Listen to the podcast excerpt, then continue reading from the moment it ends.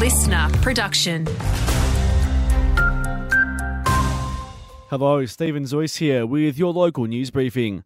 The Reserve Bank Board is meeting today for the last time this year, and it's expected to hand borrowers some much needed pre Christmas cheer. Majority of economists expect the RBA to keep the cash rate on hold at 4.35%. It'll return for its first New Year board meeting in early Feb. Well, with plenty of festive displays going up across the region right now, we're being reminded to keep fire safety in mind.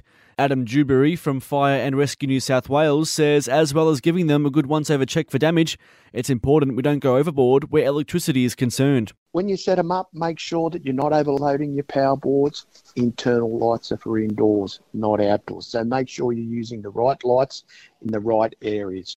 With Christmas trade set to drop by an average of 11% across New South Wales this year, we're being encouraged to shop local.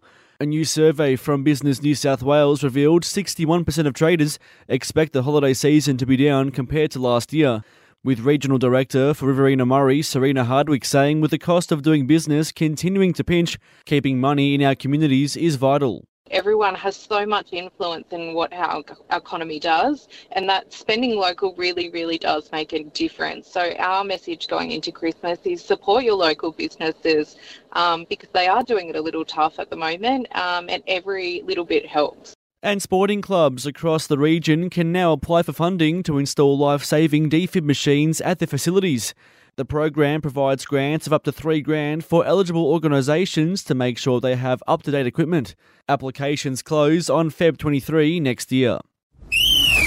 To sport now, and Leeton Whitton have kicked off their Riv League recruiting campaign for next season with the signing of Charlie McAdam. He's no stranger to the region, having previously had two stints with Coleambally in 2017 and 19. He'll be heading across to the Crows from Northern Territory Club Southern Districts.